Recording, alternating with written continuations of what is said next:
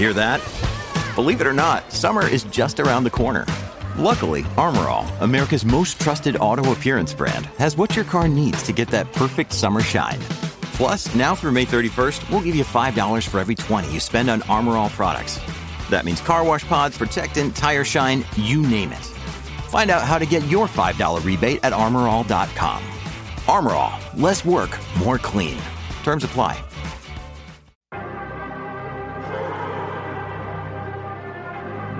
Brand new season, brand new dawn for Formula One. It's the Bahrain Grand Prix, and it's lights out and away we go. We off the grid, green, this for my kid. Taking away from it, down the right straight to go. Schumacher blocks, Logan's on the inside, and Michael Schumacher takes the lead. Here comes Sebastian Vettel, he's neck and neck with Lewis Hamilton. Vettel is alongside and ahead, Ocon is also ahead, left four abreast going into the cup. Vettel ahead of Hamilton, ahead of Perez, ahead of Ocon, ahead of Verstappen. Wow! Oh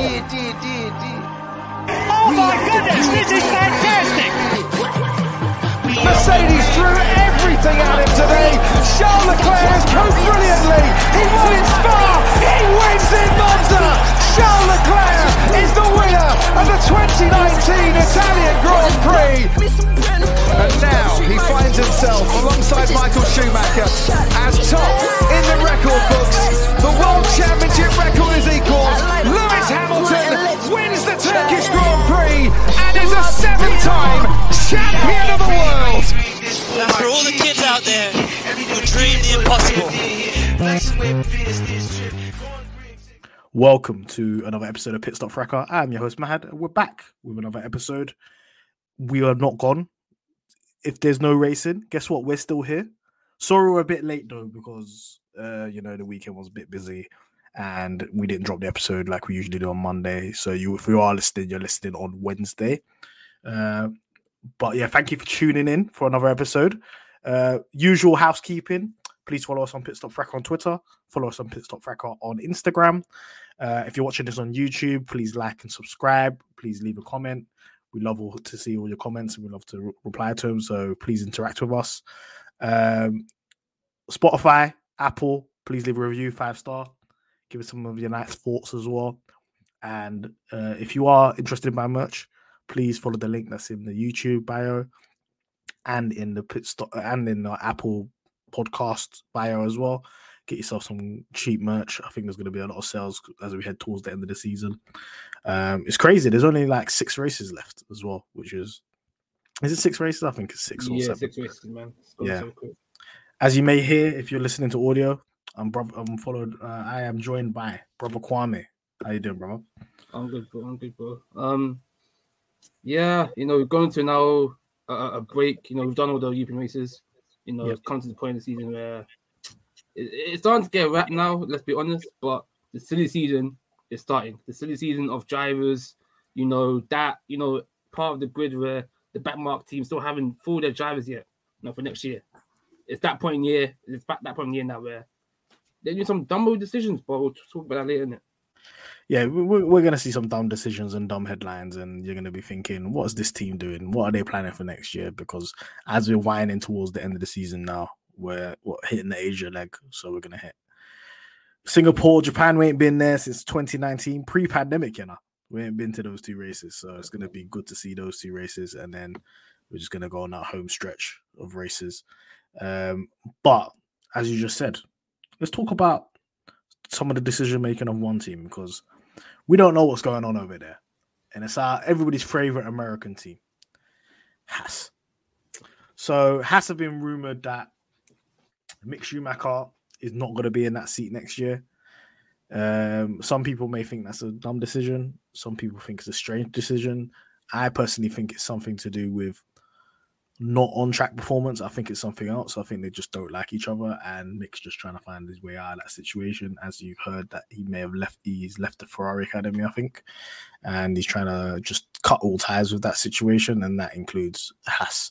So there has been rumours on who's going to take that seat, because Magnussen is secured for next year as well. Yeah, so he's got multi-year donuts. So he's got that's the only reason I came back to there, because boy. His performance has been equal with Mick, in my opinion, but we'll talk about that later. He's been out of F1. Mick's not. Bo, he's been better. He was better the first half of the season. Like, he's got since Canada, Mick's arguably been better than him. Yes, from Bahrain especially, came out of this team, got points. Whoopie-doo. Obviously, he's doing way better than Mick. No, we can't do whoopie-doo for points, bro. But now... This is Haas. Every point that car was like the full fastest car that we could. And when it came down to deliver, who got the points? K-Mag.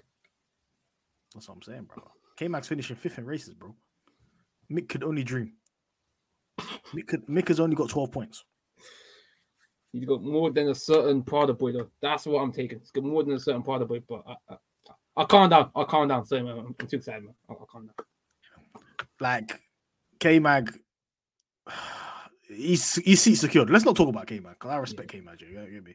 Let's just go. Let's go through a list of names who's been rumored to take that Haas seat. So obviously Mick Schumacher. There may be a situation where he stays, but let's go through this list. Daniel Ricciardo. Do you think Daniel Ricciardo could fit in that team? Do you think that's something that he's interested in anyway? I don't think it interests him. Like, I don't know. Daniel Ricciardo seems to me like the driver who. I know he's saying that, oh, yeah, I want to stay in F1. I think that's him doing the plea. I think he's a driver who podiums or nothing. That's why I see him. Like, him retiring at, like, what, 31, 32, whatever, how old he is, wouldn't surprise me because he always seemed like, to me, like, once I've stopped winning, once I stop competing, I'll go off somewhere to, like, the States, do IndyCar, do NASCAR, do whatever. Do what Kimi originally was meant to do when Ferrari paid him off to go and do rally or whatever. That's how I see Daniel Rick. So I don't see him going to Haas personally. I don't see him going out to the back of the grid, especially a guy with such a big name himself. You know, his DR3 brand, you know, his merch, his drinks, whatever. I don't see him going down to Haas. But I think for Haas would be a good fit because, you know, we know Daniel's got the driver in him. You know, he's matching Max when he first came to F1. He was putting up that Renault team into podium positions. You know, just unfortunately I'm to McLaren these past few seasons, but apart from that, he's got a very good CV. He's even been in the back of the grid of HRT before. So he's got the experience there, but has to break boys as well. And I don't know how much they'll pay to secure Daniel Rick in that contract as well.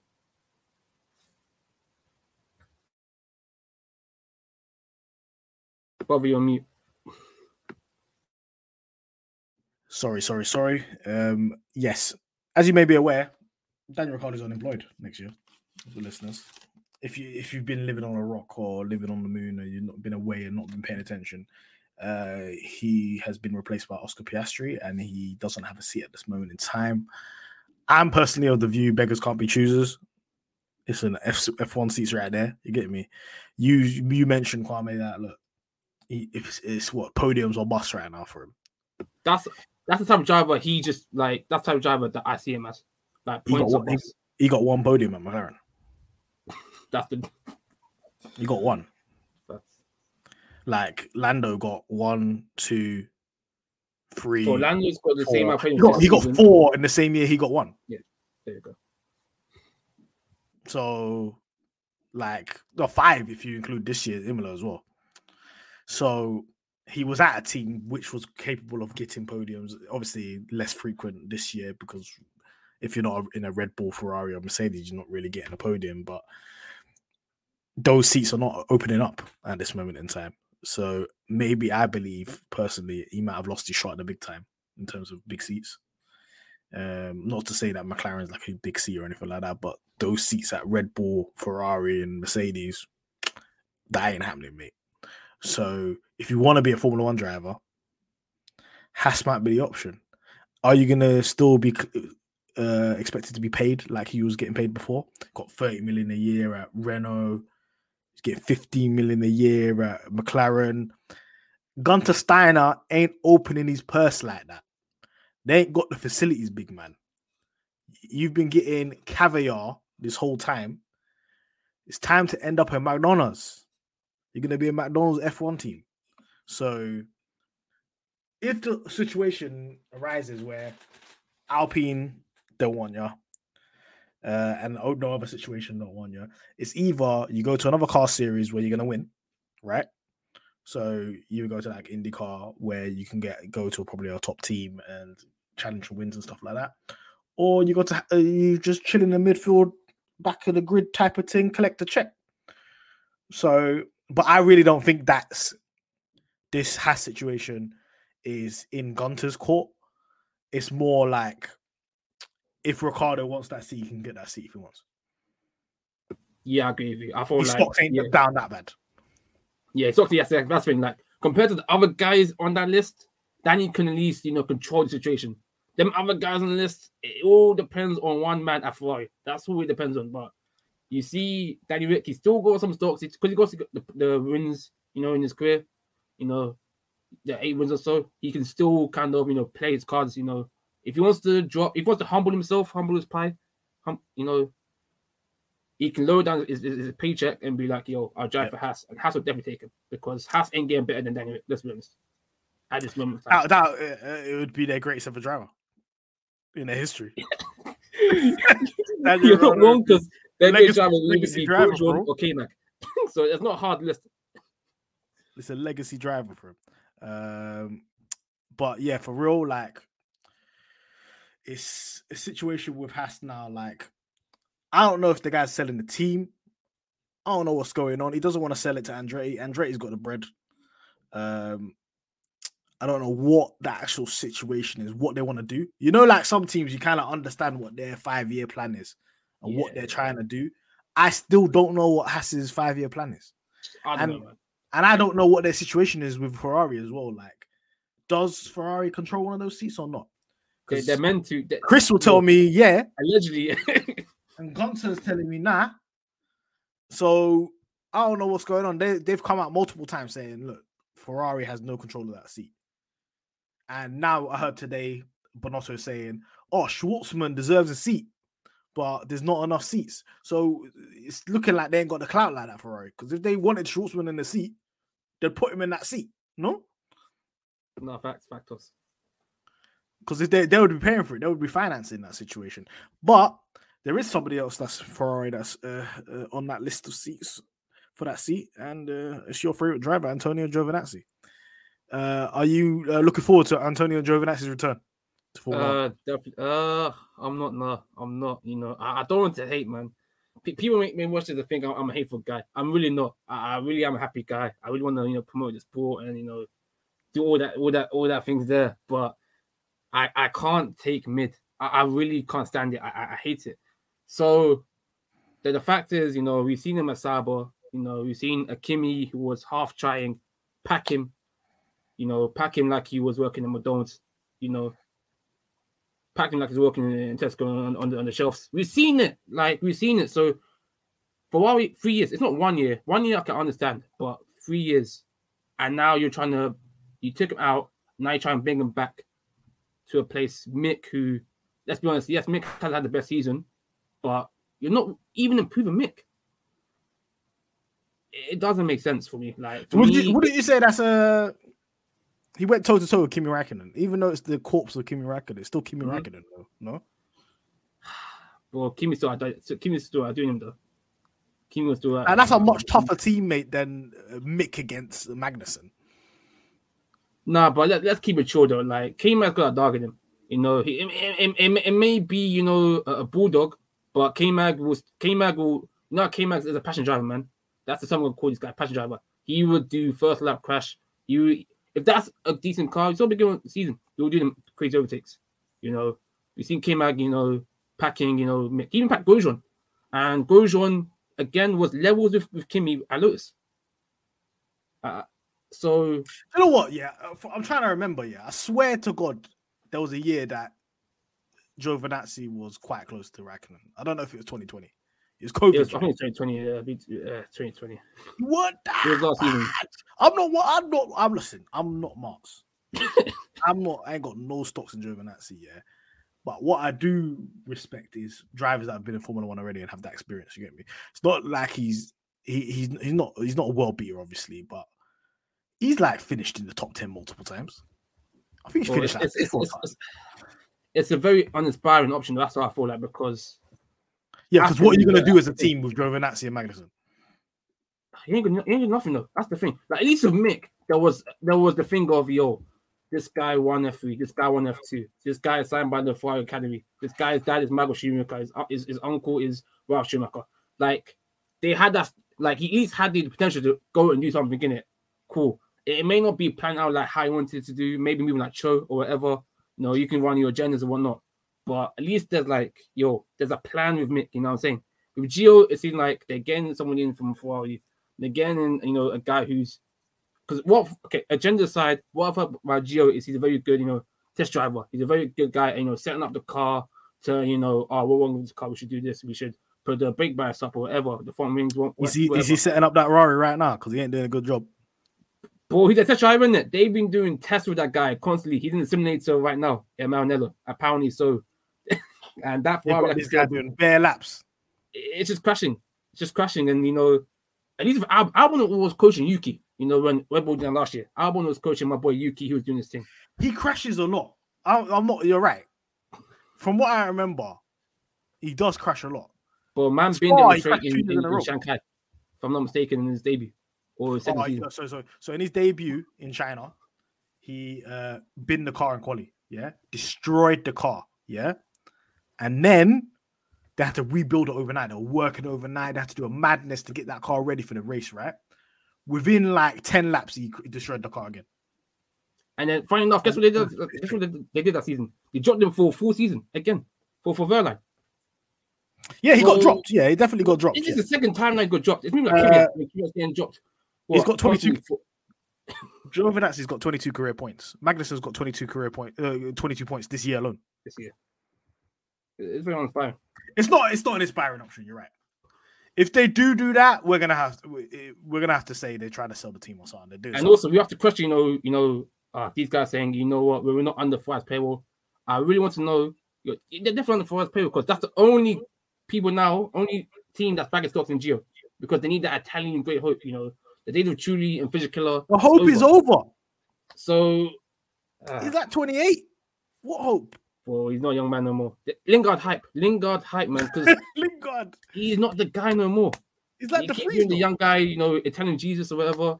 That to me is blasphemous, anyways. Come on, man. We need to stop with this, man. But I'm glad that F1 streets are clocking onto it now. They're clocking onto this guy just not being it. So I've done my job in it. I'll retire from hating if he doesn't come in this year. If he comes in this year, I'm back in the streets, man. All right. So before we get on to the last person that's kind of linked, let's hear a quote from Steiner. He was asked what the criteria would be for the team's perspective on its preferred choice for the driver. Steiner said, "We have a choice. We have to make a choice based on who is best for the team, not just who I personally want, what is best for the team's future, and that will come out of the dialogue. What do you want to do? A riskier version, a safer version? What we are looking for is someone to bring the team forward, is a really fast driver and a solid driver who can help the team, drive the team forward, someone who has high peaks and someone who helps us develop." Yeah. Giovinazzi. What peaks? And I forgot to say as well, Formula E as well, because I know we're going to talk about another Formula E driver, you know, later on in this, you know, episode. Cool. That man, I know we've had his critiques of him. He at least won Formula E. All right. Not this season, last season. He at least won it. This Donny came in this year, yeah, got 0 points. Man got packed by Sergio Pérez camera, bro. Sergio Pérez camera got more points than him. All right, yeah. Look, anybody with logical sense, Giovinazzi is not an option. And if they do pick Giovinazzi, I'm putting Gunter in fraud watch. Because remember, he was on fraud watch at the beginning of the season, and we took him off. The car was actually good. Yeah. But we're putting you back on fraud watch if you do that, especially after that quote. We need someone fast, someone that can help us develop the car, push the team forward, solid driver. Maybe that's the third driver on this rumor list, Nico Hülkenberg. Do you think they should go with Nico Hülkenberg to pound out on Magnussen next season? I like Hülkenberg a lot. I really like Hülkenberg a lot. I've always said it, you know, back in my days when I was back and forth in India before they went bust. Hülkenberg was levels of Perez. You know, people might look at me, you know, questionable now, but trust me, Hülkenberg is level with Perez. The yin to the yang. Hülkenberg is a very good, consistent driver. Yes, you can say no podiums, cool, but man wasn't in the car to get podiums. He wasn't in the Mercedes or the Ferraris or the Red Bull. He couldn't be able to get podiums. So forget that. He was getting points constantly. You know, when he came into the Aston Martin, man was getting P6 when that car should not even be getting points. Yeah. Hülkenberg's a very, very good, consistent driver. obviously, you know, again, we know he's had issues with K-Mag, so people can talk about the dynamics of the team. But even K-Mag in the interview said he's open for Hülkenberg to come in. So I feel like it could work with Haas. My only issue is the age thing. I can't lie. The age thing. Hulk's my guy. I still got tiny stocks in him. The podium's gone. The podium ain't happening. But man's 35 now. And, you know, I think Haas, they're saying, because I remember last time with Mazepin and Schumacher, two-year plan. The two-year plan flopped. Now this year, like I said, they're trying to get a consistent driver with high peaks. Yes, Hülkenberg has had higher peaks of like P4, but I'm looking for the future, because they're meant to be what, Ferrari's, whatever, beating, whatever they're meant to be. Hulk's got what, a couple of years, like a year or two years, and then he's gone now. So that's kind of my only issue. Like, I really hope he's a good driver. I prefer him to like someone like Gio. Daniel Ricciardo is a better option in my opinion. But the future, I feel like, is kind of uninspiring. I feel like Ferrari should go with somebody in their own academy, i.e. Schwartzman, instead of Hulk. But I've got no issues with Hulk. I feel like he'll do well. Similar to what K-Mag's doing now. I feel like he'll do a similar job. But yeah, it's an okay option. I say like a 6 or 7 out of 10. They could do better, though. They could do better than that. What would you do if you was Gunter? Who would you pick? I'll go for Schwartzman. I've said it before. I'll go for, because the guys who you've picked, like you said, they're all tried and tested, but they've kind of had their time now. I feel like they've been okay. Like they haven't been excellent. Unluckily for Hülkenberg, he's Nick Heidfeld this era in it, so wrong place, wrong time in it. So he couldn't do anything, you know, to show his worth or his podium or his wins. But I think he's got to age now where it's kind of his end of his career. I feel like they should look for the next option. You tried Mick Schumacher. Cool, didn't work. You've got the Ferrari seat for a reason. You've got a driver who's tested in the Ferrari Academy. Yeah, it's unproven. So why not go for that when you've got like a Giovinazzi who I know Binotto's in his ears right now telling him he should go for Gio, but Gio hasn't proven it. He really hasn't proven it. So why would you go for a guy who's done the 3 years in F1 but done nothing out of it when you've got a young option there who, you know, was very well in the junior categories? So, yeah, that's it. Kwame Steiner has made his pick. Bobby Schwartzman for Haas. Knowing Haas, they'll probably pick Latifi or some crap like that. Yeah. Talking about Latifi, there's strong rumours that he is out of the door at Williams. And after de Vries' showing at Monza, they're saying it's a lock that they're going to be an Albon de Vries partnership in 2023 driver lineup. But after Monza, there's been a lot of rumours that de Vries has been linked with that Alpha Tauri seat. Helmut Marko spoke glowingly about him, which is weird because Helmut Marko doesn't speak glowingly about any driver that's over the age of 25. So it's strange that he's actually trying to scout de Vries, 27-year-old de Vries or 28. I'm not sure. Can't remember. But yeah, so it looks like de Vries has kind of got a choice here. What would you do if you was de Vries? Would you go to Alpha Tauri or would you go to Williams?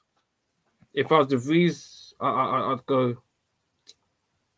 Nah, you know what? Perhaps I'd go Alpha Tauri, but I'd go Williams. I think Williams should go for de Vries. Alpha Tauri should not go for de Vries, in my opinion. Williams should go for de Vries, and I'll probably go for de Vries, to be honest with you. I feel like Williams as a team, yes, they are a worst car at the moment. Yes, they are a worst team at the moment. Back of the grid, we know how, you know, Alpha Tauri are a bit better, but I feel like Williams have got as high as ceilings to go in the future. I feel like, you know, you also got Just Peter, got the Duriton guys, you've got links to Volkswagen. Rumors, you know, Porsche could even possibly, you know, buy into their team or buy into stocks. We know how Honda might come with Alpha Tauri, but Alpha Tauri at the moment is going to be a B team to Red Bull. And I feel like with Alpha Tauri as well, Max is going to stay in Red Bull forever. So he ain't going to be the number one driver in Red Bull. And I feel like that's where the whole de Vries Alpha Tauri situation comes in, because obviously he's Dutch, Max is Dutch. Apparently they've been boys for a while now.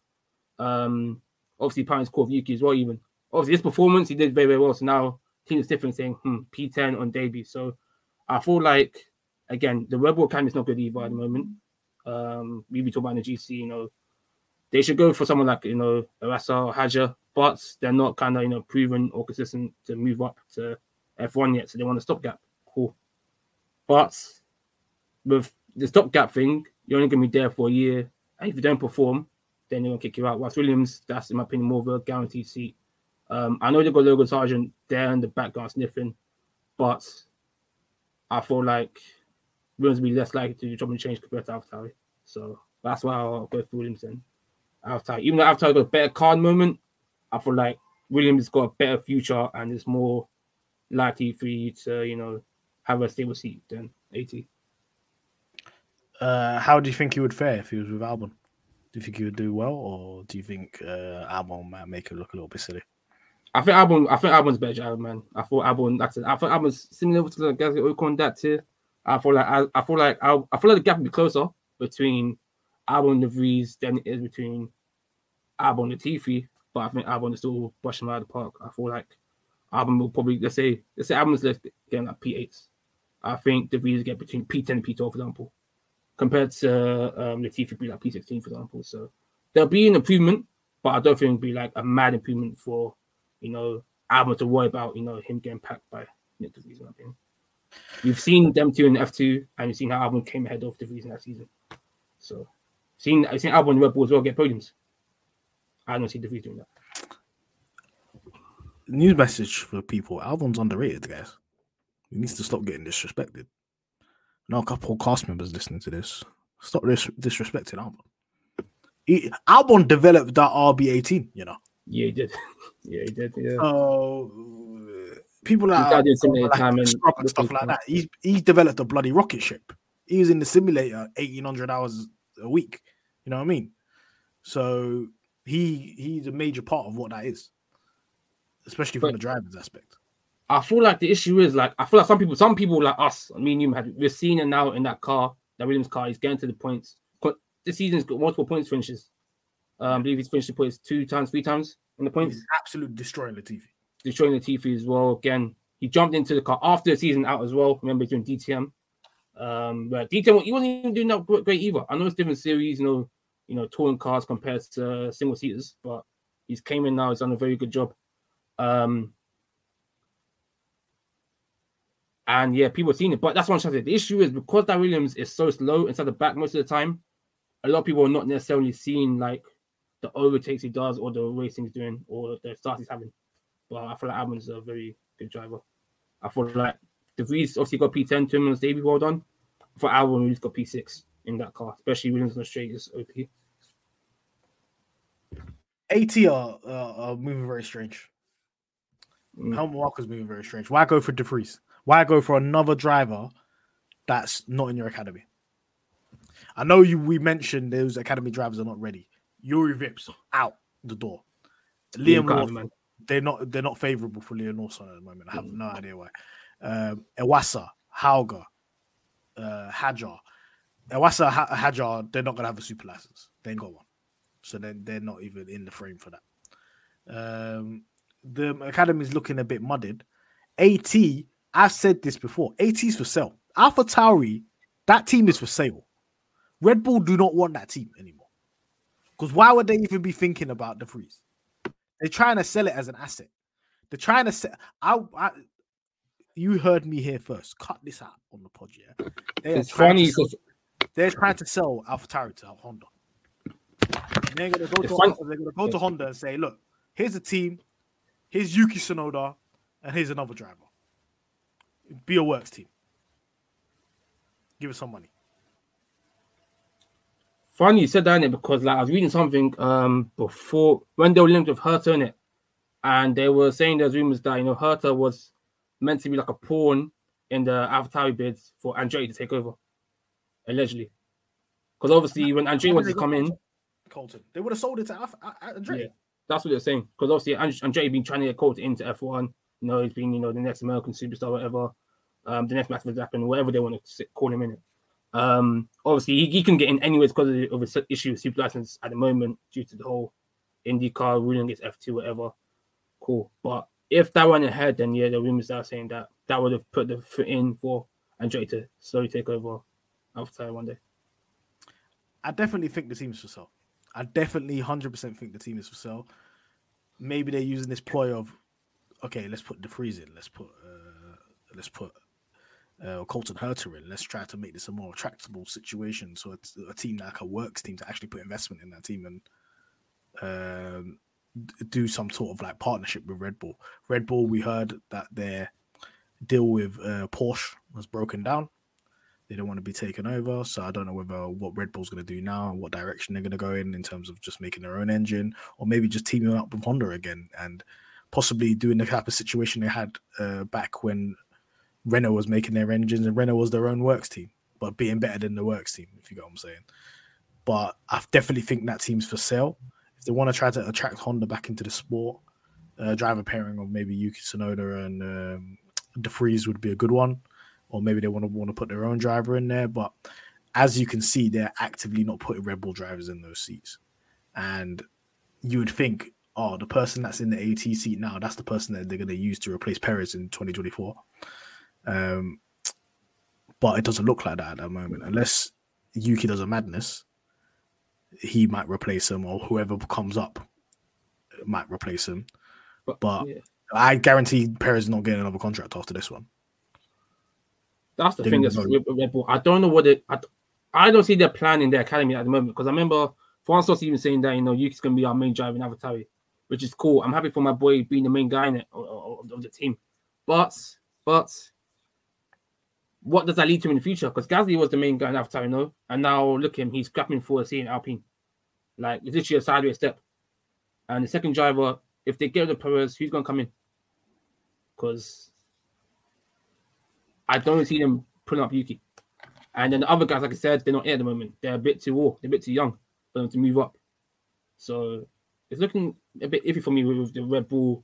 Apart from Max, Horner, Helmut Marko, and Newey, apart from that, you know, kind of group, I don't... The younger lot, the future of Red Bull, I don't know what they're trying to do. The future of Red Bull is Max. Max is, what, 24, 25? He's there till like his 30s. Max and vibes. Max nothing, that's it. And, you know, they'll just poach another driver. But during constructors, though, you need a good second driver, though. We've seen this before. You need a good second driver. Because if you don't have a good second driver, and look at, you know, Mercedes' lineup is scary. That's the best lineup on the grid of Russell and Hamilton. Cool. You've seen the lineup of Ferrari, Leclerc, and Sainz. We go into them two all the time, cool, but it's actually a good lineup. If they go to Perez, who are they going to get in the grid to replace him? That's what I'm thinking. If they're just going to do Avatar is their own thing or sell it off, and, you know, their academy drivers are not the levels. They'll hang about, because what's going to happen is if McLaren don't make a good car, by 2025, Lando's gone to Red Bull. I'll tell you that right now. Lando playing second fiddle to Max, though. I don't think Lando will do it. Obviously, they can do board and touch. They'll let them go at it. They won't do second fiddle thing. They'll just let them go at it. I'll tell you now. They're just going to let them do whatever they want. But I don't know who's going to come out on top on that, but they've been scouting Norris for a very long time. They're just talking a madness about him, but I feel very uncomfortable with that. Hopefully we build a better car, but yeah, what AlphaTauri and Red Bull decided at this moment, it sounds quite unknown, but everything that they're doing is very fishy, but it leads to AT being sold. They're no longer going to have a feed at him. They're not interested. And for de Vries, me personally, if you want a pathway to a top team, maybe stay at Williams, because you might do the whole, if you do well at Williams, you can go to Mercedes type of Russell type beat. Because Hamilton's not going to drive forever. Mm. So if you are that good, then you kind of put yourself in the picture. Ocon, who was a Mercedes driver, is an Alpine now. That's just done. You know what I mean? Gasly was rumored to go to Mercedes. Gasly's gonna be at Alpine, so that's done as well. So that whatever that Hamilton seat, when Hamilton does decide to retire, is a free fall.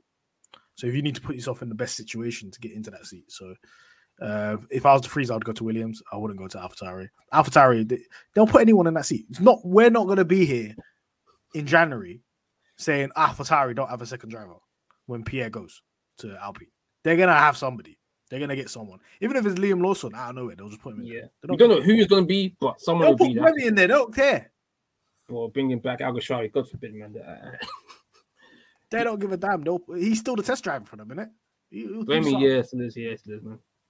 Yeah, but keep your eyes peeled, everybody, on the situation over at Williams. But yeah, with the reason Mercedes, I would not be surprised. I think he's got to stay in F1. Because Toto is the manager, isn't it? So that's a free seat. Toto's manager? Yeah. Yeah, he's not going 80. People need to stop gassing. But no, the thing is, though, with Toto, he's coming to the last contract with Toto. So that's why it's kind of free falling. Yeah, the last year it was still over. Imagine De Vries ends up actually being good. That would be hilarious. But he's cooking for Alpha Tauri. Ridiculous. Yeah, thank you for doing that. Anyways, so we'll move on to the next topic, which is Silverstone. So Silverstone tickets came out last week. Highly anticipated. Everybody was waiting, including myself. And the ticket systems is just it's a joke. People were waiting online for 5, 6, 7 hours just in an online queue, and then you had to keep looking at the screen and keep refreshing, or they'll kick you out if you don't do 5 minutes of activity.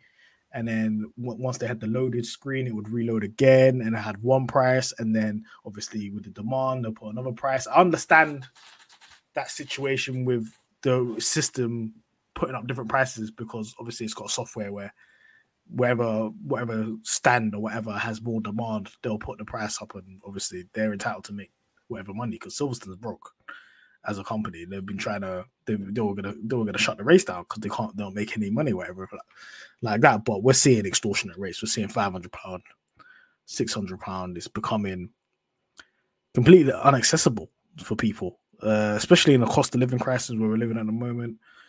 Do you think, Kwame, it's got a bit out of control, or is this what it's like? Look, popularity of the sport goes up, supply and demand. We've got to put the prices up. Nah, it's gone out of hand, man. Like I can get your simple supply and demand. I mean, I get that. You know, like I said, the sport is getting more popular. You have, Drive to Survive fans. You have the sport, trying to reach out in America.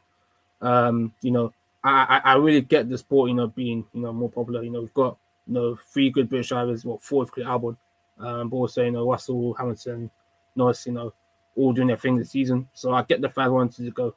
I really get that, and I get, like I said, different seating places are gonna have, different ticket prices. The straight is gonna be a different price to, let's say, Maggots with the Chapel, to Beckett's, whatever.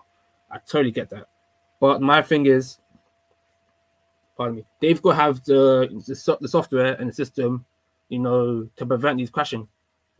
Cool. I understand you may not be expecting over 210,000 people. That's what the number they claim, about 210,000 fans trying to buy tickets. I really get that, but you have to have a system in place that prevents this. Similar with the tickets going an extortion amount to what £500 or £600 for a ticket, which is in itself is a joke. Again, Silverstone, F1 in general has never been the most affordable sport. It's not like you can go to. It's not like a football academy ticket where you can go like cool £5 or youth game whatever. No, it's not. It's never been like that. F1, it's always been expensive. We understand that as fans, but like I said, there's levels to this. Like, I feel like they should have a pricing system in place that kind of prevented a more secure pricing system that prevented this, to get in place, because the fact that the tickets gone that much high, extortionate, and I have no result in the space of a week is like a joke. This is something you see in wireless, bro.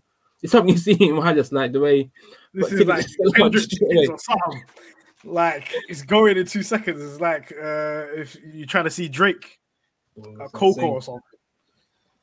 And the crazy thing is like.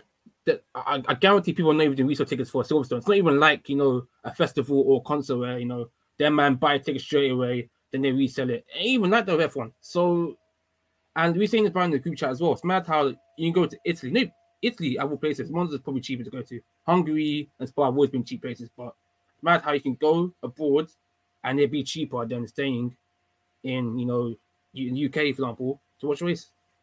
It's a joke, and Silverstone's even the most 400,000 people. 400,000 people went to Silverstone last year.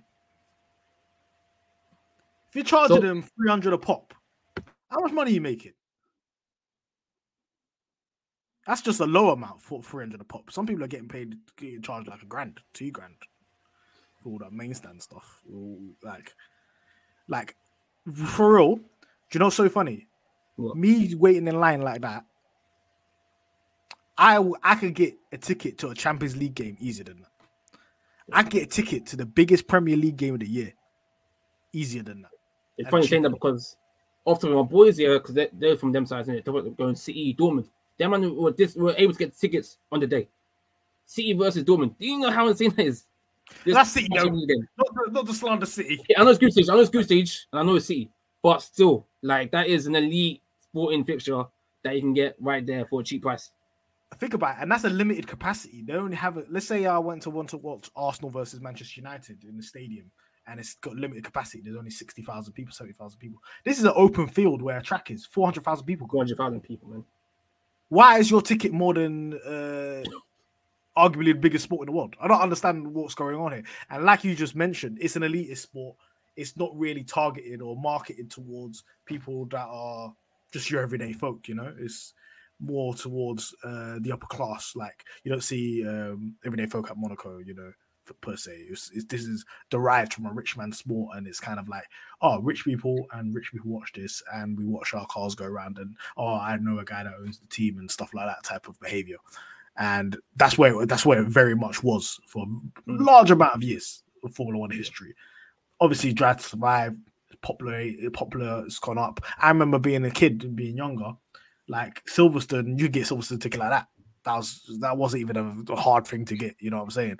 Even though I never went, I had like family that have gone there and stuff like that. So, and I know a lot of people that have actually gone to the race back in the day. So it wasn't as demanded for. It's a good thing because obviously the sport's become more popular. But my problem is advertising one price, then upping another price. Yeah. I remember looking at it last year. I could probably get a ticket for like 190, 200 pounds.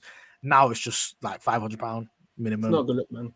It's not really a situation where, yeah, you're taking advantage. Yes, Silverstone as an event, the place has had financial hardships over the last couple of months, and they're really taking advantage of that situation. Mm. And yes, you're kind of putting people in a situation where if I stay on a queue for 5-6 hours online and I've been refreshing, and I'm just like staying active on the thing, I'm already invested in it now. So whatever price comes up, I'm going to pay it. Mm. That's a problem because I've sat here for 5 hours expecting in my head, oh, it's going to be 200 quid. It's going to be 150 quid. Then it comes up 500 quid. But then you thought, I've just wasted 5 hours here. It's a bit of a sunk cost fallacy in that sense. It's a business term, whatever. Like, I've already invested this time. So I might as well pay for it. So that one's there. You've got a card reader there. You've got everything. You've got your card there, card reader. Your screen's there. You want to buy it. And you're waiting. And you're like... Bro, for real, like, don't let this turn into the sneakers app. Don't let this Silverstone thing turn into the sneakers app or a Yeezy raffle. Don't let this happen where it's like, oh, please pick me. Can I buy a ticket? No, it's an open field in Northampton. Yeah, let man through in it. Let me run some bread and let man through and let me watch this race in it because it's not, I'm not to say it's fair.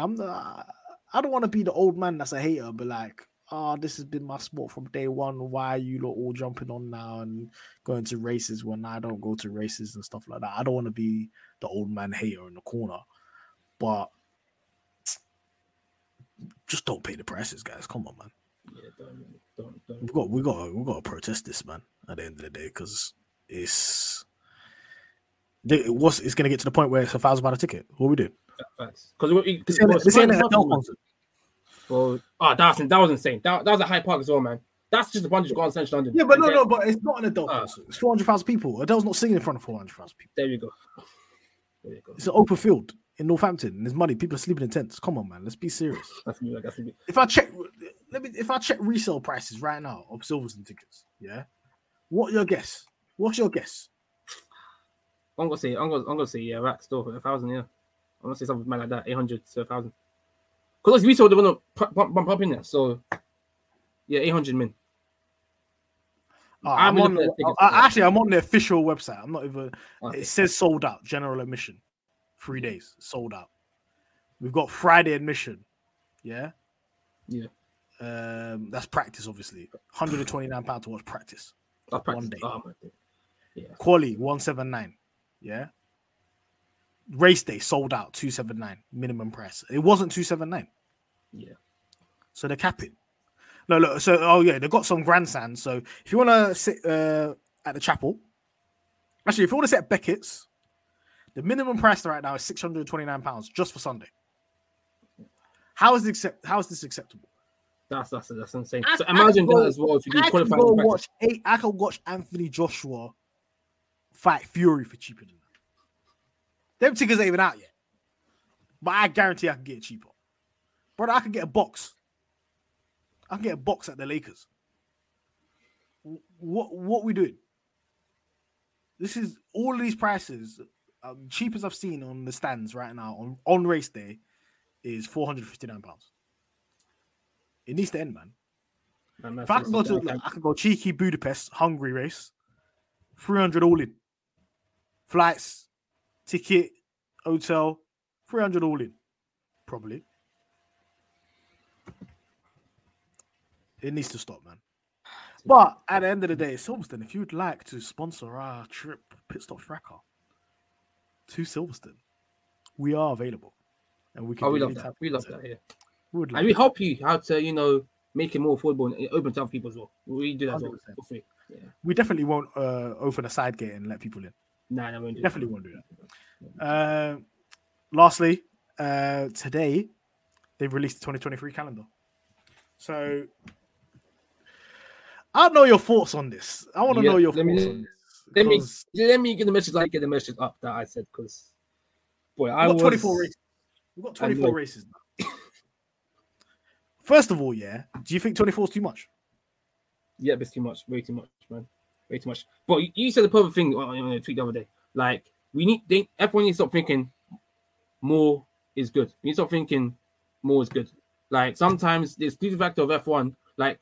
I'd like the back in the day when you have 18 races and it was less accessible because you don't have like a race in, let's say, Australia or Japan for flower races or even Malaysia. That's the furthest they'll go, right? Sepang, that's it. But that way, though, like the championship was tighter because it meant, you know, if you crash out in one race, you could be done for the season. Like literally, if you don't finish in the points, it makes the championship more closer. And also, like F1, I feel like every race should be a spectacle. Like, not every race is going to be, you know, cars overtaking. Some races is going to be, you know, literally no overtakes. We get that. But now it's coming like everyone's coming like football, man. It's coming like the baseball season. Flipping games every weekend. Look at how, you know, the NFL does it. Okay, it's every week, but it's for a short period in the autumn, winter time. You know what I'm saying? Like, you need to start doing less is more sometimes. Not every day, bare races, fly out to this country, fly out to that country. Sometimes, slim it down a bit. But I guess, you know, Lewis says cash is king in it, so they're going to do more ways to get money. So, for listeners who haven't seen the new calendar, let me just go through it. So, we've got a 24 race calendar for 2023, and it starts obviously on March 5th, Bahrain, Saudi. So that's normal, and Australia. So same as this year. The inclusion of China. So they've brought China back. They brought Azerbaijan forward, Baku, to April rather than his usual June slot that it's had for the last couple of years. Miami's there. So we've gone from Baku to Miami. I'm flying from Baku in a week to Miami. The same way they did Baku to Canada, which I thought was stupid on a back-to-back. Do you know how far that is? Do you know how far that is? So it's stupid because May 7th you go to Miami, then you go to Imola, then you go to Monaco, then you go to Spain, then you go to Canada. Why can't you just swap Miami and Spain so it's back-to-back in the Americas? I can understand Miami not being with the other American races because it's at the Hard Rock Stadium and the Dolphins are playing. So there's absolutely no chance that a race is... And hockey season's well as well. So, but that's the off-season, NFL, in June. Yeah. So is it hurricane season in Miami? Hockey season as well in Miami. You have to watch out for at the beginning of the year. What's the difference of a month? I don't really get it. What, May 7th and June 4th? That's not difference, man. It's not difference, man. It's really not difference. You could do that. So instead of going from Azerbaijan to Miami, you can go from Azerbaijan to Imola, to Monaco, to Spain, to Miami, to Canada. That makes sense. Mm. That makes sense. So, yeah, as you may have heard, Imola back again. Monaco back for 5 years. Let's go. Heritage.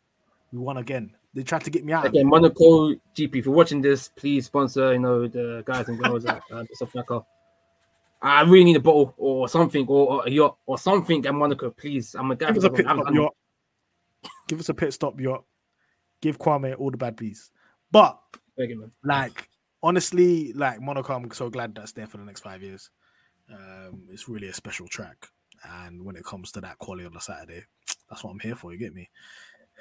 Austria, they've brought it forward. So it's before Silverstone now. And we're looking at a packed July now. We've got 4 races in July. So we've got Austria, Silverstone, Hungary, Belgium. So Spa is now before the summer break. And when we return from summer break, we're back in Zandvoort. So, yeah, let's just go through the new ones. They've included Qatar in October, in between Japan and USA. Bit strange. That makes no sense, man. They should put that again. They should put Qatar literally with the other Middle Eastern races. Even at the beginning of the Bahrain. Yeah, do it at the beginning, man. See with Abu Dhabi. Put it at the beginning. Let's end the Brazil heritage. I don't care about Abu Dhabi. I would rather, even if we ended at Las Vegas, I'll be happy. Can we just stop ending that AD, please? Can we put AD? They need to force it because they've been trying to force this AD finale. They've been trying to force it. Like, the sheikhs over there, please rescind your money, man. Just take the start. Go like wrap. You can have the opener before. I'd rather have opener than Bahrain. I'd rather have opener. Abu Dhabi, cool. But come on, man. Get that makes sense. Why would Abu Dhabi and Las Vegas? It makes sense. Okay, so this makes sense. Yeah, we've got USA Austin, Qatar, elite track up there. Yeah, then we've got Mexico. Then we've got Brazil. That makes sense. The Americas don't make sense, yeah. USA to Mexico to Brazil makes sense, yeah. But then you go back to Las Vegas. Why don't you just do USA, Las Vegas, Mexico, Brazil, end at Brazil? Why are you going from Brazil all the way back to Vegas when Las Vegas and Mexico are basically like driving distance from each other? Mexico City, Las Vegas, you could drive that. I'm not driving from Sao Paulo to Las Vegas. What, like, the brain is not computing over here, man.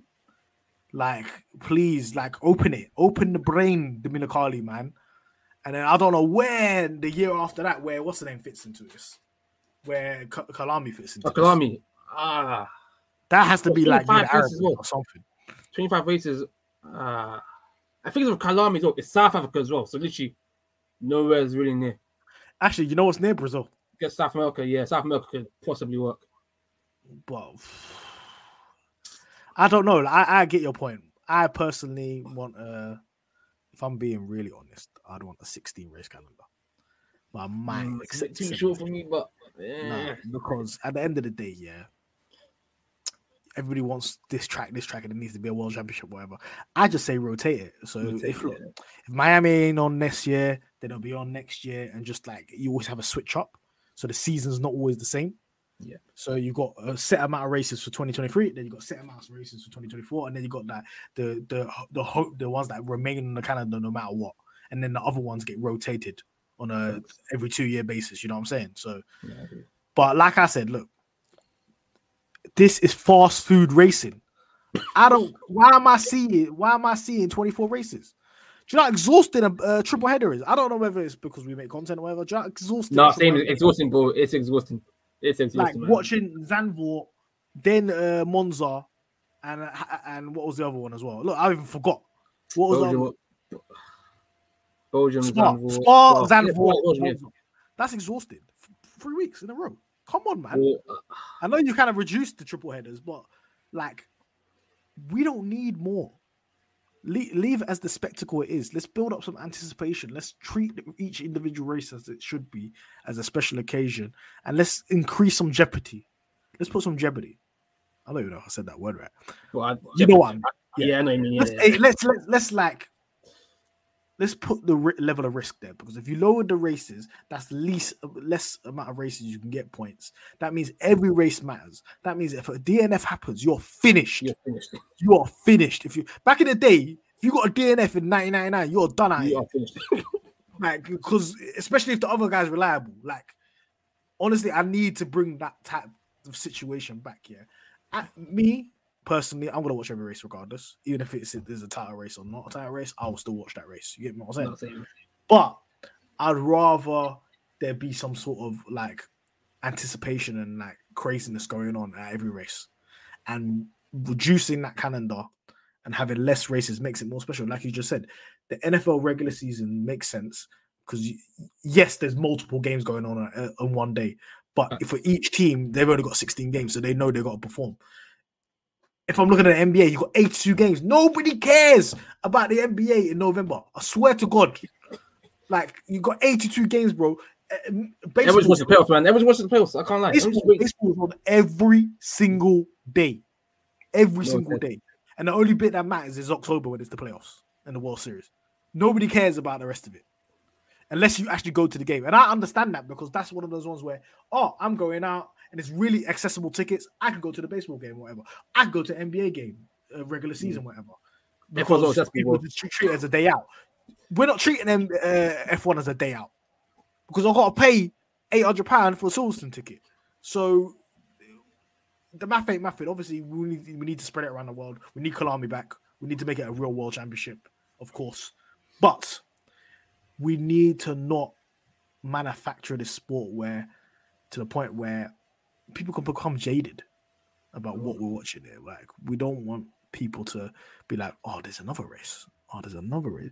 Like, the excitement you feel of when there's lights out and stuff like that, it will be heightened even more if you know there's only like 17, 18 races. I thought the 2020 season was brilliant, even though the 2020 season, Lewis Hamilton doubled everybody. Fact, but there was only 17 races and it was lit. So many different races that we ain't seen. I've seen Turkey back. I've seen Portugal back. I've seen so many races that I haven't seen in a long time. And it's just signing different, man. This season would be lit if the race... what race are we on now? 17? Yes. Yeah, let's say the season ended right now. It would be lit. Max won. It's over. Now we can move on to the next season. Obviously, you'd want to spread it out a bit more, months-wise and stuff like that, and dates-wise. But we've seen a portion of good races this year. Why do we feel like we need to have more? And then we're going to end up with a 30 race weekend. We are finished against that, man. But you know, they've got the limit. On the thing. It was 25. That's a poundie on the Concord agreement. They've got a limit there. But I know Dominic Carly wants to get 25. But well, my thing is, if we're tired, well, I can't imagine about the thing, the engineers, the aerodynamicists, the drivers, the team principal leaders, and these flying all over the gaff. Oh. Flying all over the gaff. Don't get to see your families. Building a car, setting up, transport, the amount of costs that are coming involved in it. Like, if you did a smart, slimline calendar that made sense, both logistically and fan-wise and track-wise, you would have a better spectacle than what you have right now. You definitely would. And people would argue with me and say, no, we need to have X amount of races. I don't care. Let's just keep the sport a special occasion. That's what it should be. No, thanks. It should not be a fast food sport. I don't want to see, oh, we've got 82 races this year still. I don't want to see that. I don't want to see, oh, we're going to have another sprint race. I don't like sprint races. I'm not going to lie to you. I can't. I gave it a chance last year. I was like, oh, especially Brazil. I was like, oh, this is good. I've seen Imola this year. I've seen Austria. It ain't it, Chief. I watch sprint races every weekend with F2 and F3, yeah? Either for F2, man, yeah. Leave it there, man. And even there, it's like... the feature race is always better than the sprint race. Tell you that now. In F2 and F3. Mm-hmm. So what's the point of all the jeopardy and stuff like that? It's stupid. It's ridiculous. But 2023 calendar, I'm giving it a 2 thumbs down. Where's Sepang? Where's Sepang? Bring back Sepang. Do you know what's the only redeeming thing that I don't think people have noticed? Or they forgot about? No more Paul Ricard. Get that track out of here. It's gone. It's not on the calendar. That's how forgetful it is, though. Nobody even cared that the French GP is gone. I say rest in peace. Get that airstrip out of here. I'm happy that track like Las Vegas. Speaking of F1, though, Qatar I don't like. Qatar can drop out. Qatar can drop out, man.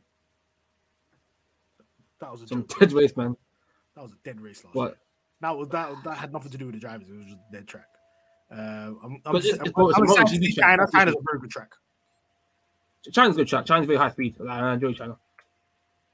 So I'm glad they're back, but just get rid of Qatar and put Sepang there. It could have been Singapore, Japan, Sepang. So Singapore, Suzuka, Sepang. That would have banged. Even Korea. Put Korea on there.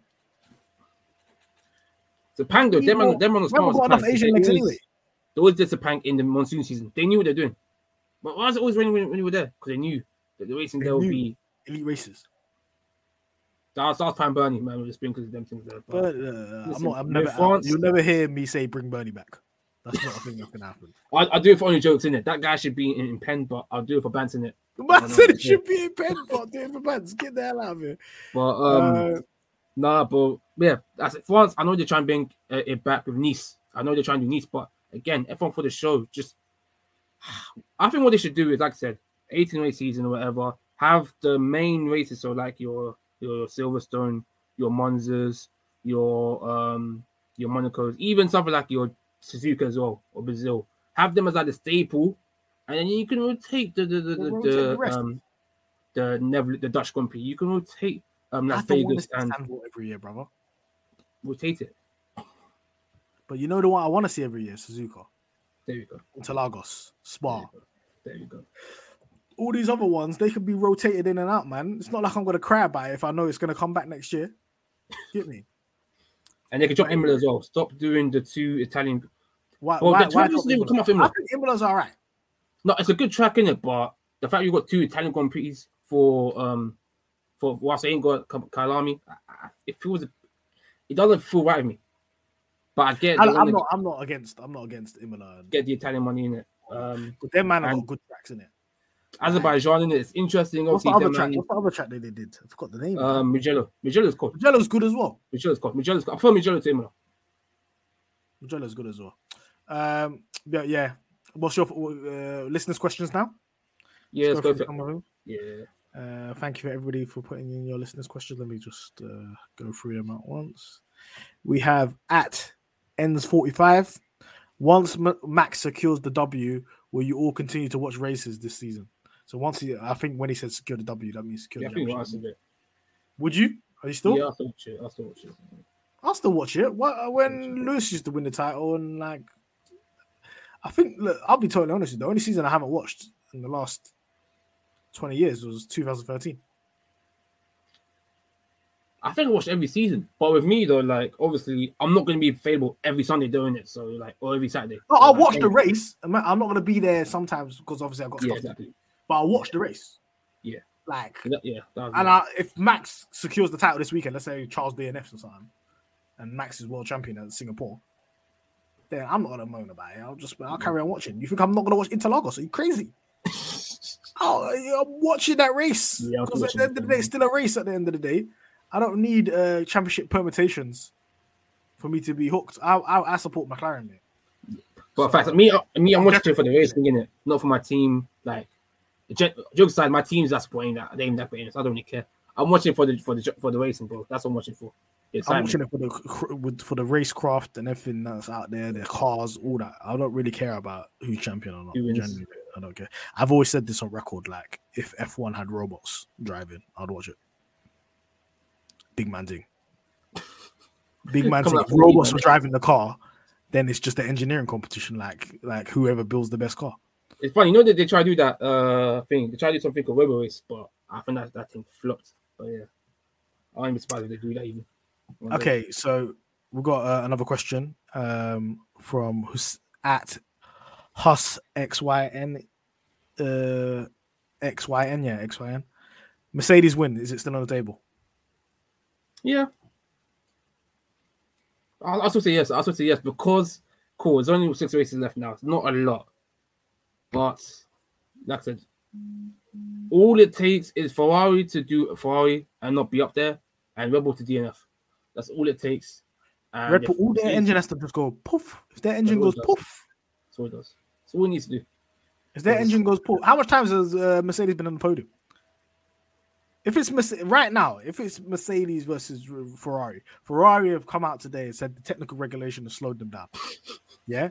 Which is a howler. So that means their car was illegal in it, which means Charles Leclerc has no legal wins again. So Sainz, no wins, no dubs, no poles. Illegal. But if that's really the case where they can't really understand where the performance is coming out of the car anymore, and they're only setting up for quali now, Merc might doppy him. And if Merc can doppy him and Red Bull, either they make a mistake or the engine blows up or we're winning, where that's territory of the season where cars just DNF for no reason. we're around that season, but part of the season, especially with the cost cap, people are not going to be changing up engines, putting brand new engines in. They're not going to do that anymore. Going to figure it about next year. So there is an opportunity that Merck can win multiple races. I don't think. Listen, you know when Merck used to win the constructors title and the drivers title quite early, and then that's where Red Bull used to stat pad wins at the end towards the end of the season. Because Red Bull's talking about that car. Merck is going to be stat padding, man. They're going to be stat padding wins, man. They're going to get that AD win. Nobody cares because Max is on holiday. Because he's like, I don't care. Why do I need to win an AD? I don't give a damn. But yeah, definitely at Haas XYN. Yes. There's a win on the table there. We have Docs on Quack 9. Which overtake was better, Weber on Alonso at Spa 2011 or Danny Rick on Alonso at Sochi last year? I don't remember the Danny Rick on Alonso at Sochi last year. Yeah, Weber Alonso one is elite anyway. So Weber on Alonso is brazy. That's historical. It, that Danny Rick one, I don't remember that. What are you on about? McLaren fan doesn't remember it. No, man, I need to have a look at this. If you're thinking, why is he typing in my ear? I need to look at this because that's so random. Sochi overtake in 2011. Oh, no, 2000. I don't think that's a real overtake. Let me see it here. It's not even on YouTube, brother. I think he's trolling. Don't send us a message that's wrong. No, I've seen the clips. It's on the F1 website. It's like 21 seconds. Let me. What was he doing in that race anyway? So it's all lessons, by the way, for this part. We're confused as he was fighting for his life. You know, Norris was fighting for his life. Okay, let me see this. I think I found it, yeah. Let me just... Oh, this one. Yeah, where was one any day, man? Why are you showing me this? Oh, hold on. Let me watch this. That's a normal overtake, bro. It's a good overtake, to be fair. No, it's a good overtake, but Webber's on any day. That one is... It's a good overtake, but... Brother, Yuki Tsunoda's overtake on Leclerc in Jeddah is better than that. I'd say in Aruj... There's multiple overtakes last year that's better than that overtake. You know? Come on, man. Why have you... You've disrespected Weber and Alonso. Alonso was the victim, and you disrespected him. I spent Alonso agenda, but that overtake is so random because I don't even think that's the best overtake in that race. You know, I don't think the best overtake in Ricciardo's career because Ricciardo Red Bull, his overtakes were so class, man. That guy used to always do late breaking without never locking up or cooking up his tires. I didn't know how he did that. Ricciardo did double overtake in Hungary last year, this year on Alonso and Ocon. That was cold. That was better. Come on, man. Let's see if we've got any more. At D Conscious, when will Anik be punished for his crimes? We're loading some. Don't worry about it. I told you we're loading something. Got something special for all of you when Anik pays for his crimes. Because Anik's on the low right now. He's at a low point because he's realized the technical regulations has affected Ferrari. And why would it affect a Ferrari if the car was legal? So now we're at a point where the car's not legal and the car is slow. So he can't even claim clout for any of the Bahrain races, the Austria win. Look, he won away. What else did he win? It's not many, to be fair. Australia. Can't even claim any of these wins anymore, brother. You know when he does on the fastest man pit stop, yeah? That's how you know this guy's got nothing else to say. Because that's all his backup now. He's in the mud. So for listeners and audience and watchers and everybody like that, Anik's in the mud right now. He's very much his appearances on the pod might lessen because he bigged up Ferrari, said they're going to win the world championship. He said Charles Leclerc is going to win the world drivers championship. Ferrari's going to win. It's going to be a walkover. This is their year. Essa Ferrari, all of that kind of stuff. We're in September now. We have an illegal car. We have a man 100+ points down in the championship. We have Ferrari fighting for their lives against Mercedes. We have a car that's slow now. We have a car that's illegal again. We have Charles Leclerc just losing his mind right now. sticking out on pole and just not converting any poles anymore. He has one of the worst pole conversion rates in the history of Formula One. That conversion rate is crazy, man. It's absolutely disgusting.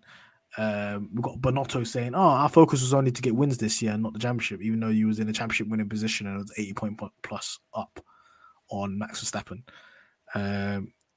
You got Elkan saying Charles is the number one driver and Binotto saying he's not.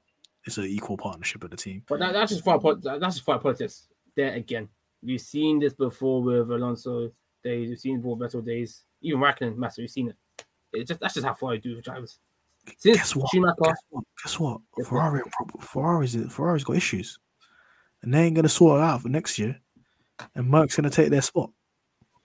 Boy, and they're gonna be back to where they was before.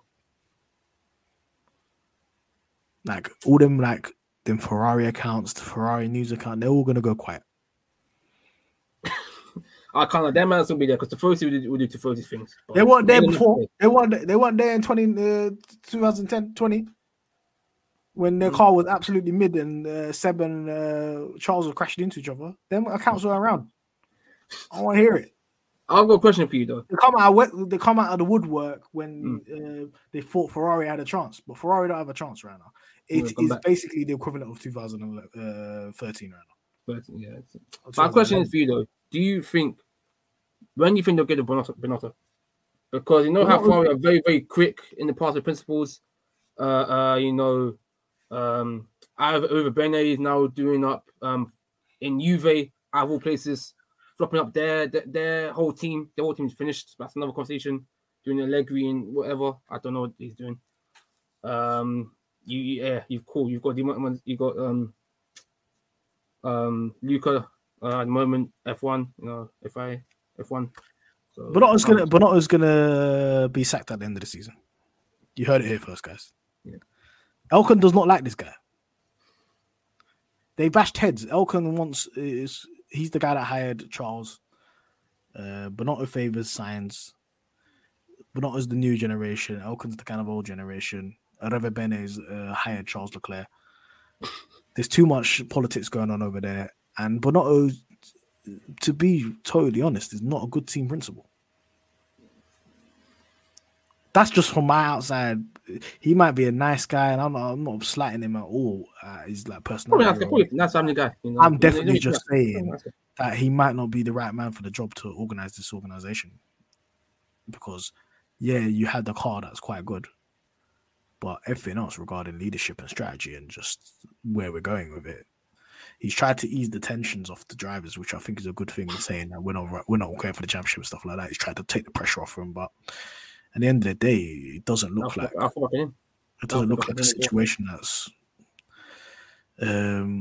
looking too good. And even if I feel like, do you know what's so funny? I feel like even if they were closer in the championship, that would trigger even more mistakes. Yeah, the pressure, especially with Ferrari, just cuts them. Exactly. So even if people are out there thinking, no, the car blew up and blah blah blah, even if the car blew up and they were in that situation, I think the strategy was still messing up. Mm. They would make a decision or make a slow pit stop. Something would happen.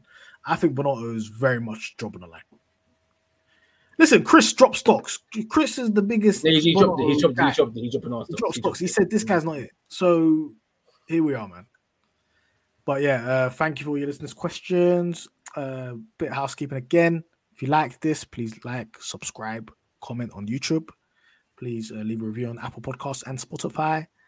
And if you're interested in any merch, please click on the link. Get yourself some discount Mick Schumacher merch because he's not going to be in Formula 1.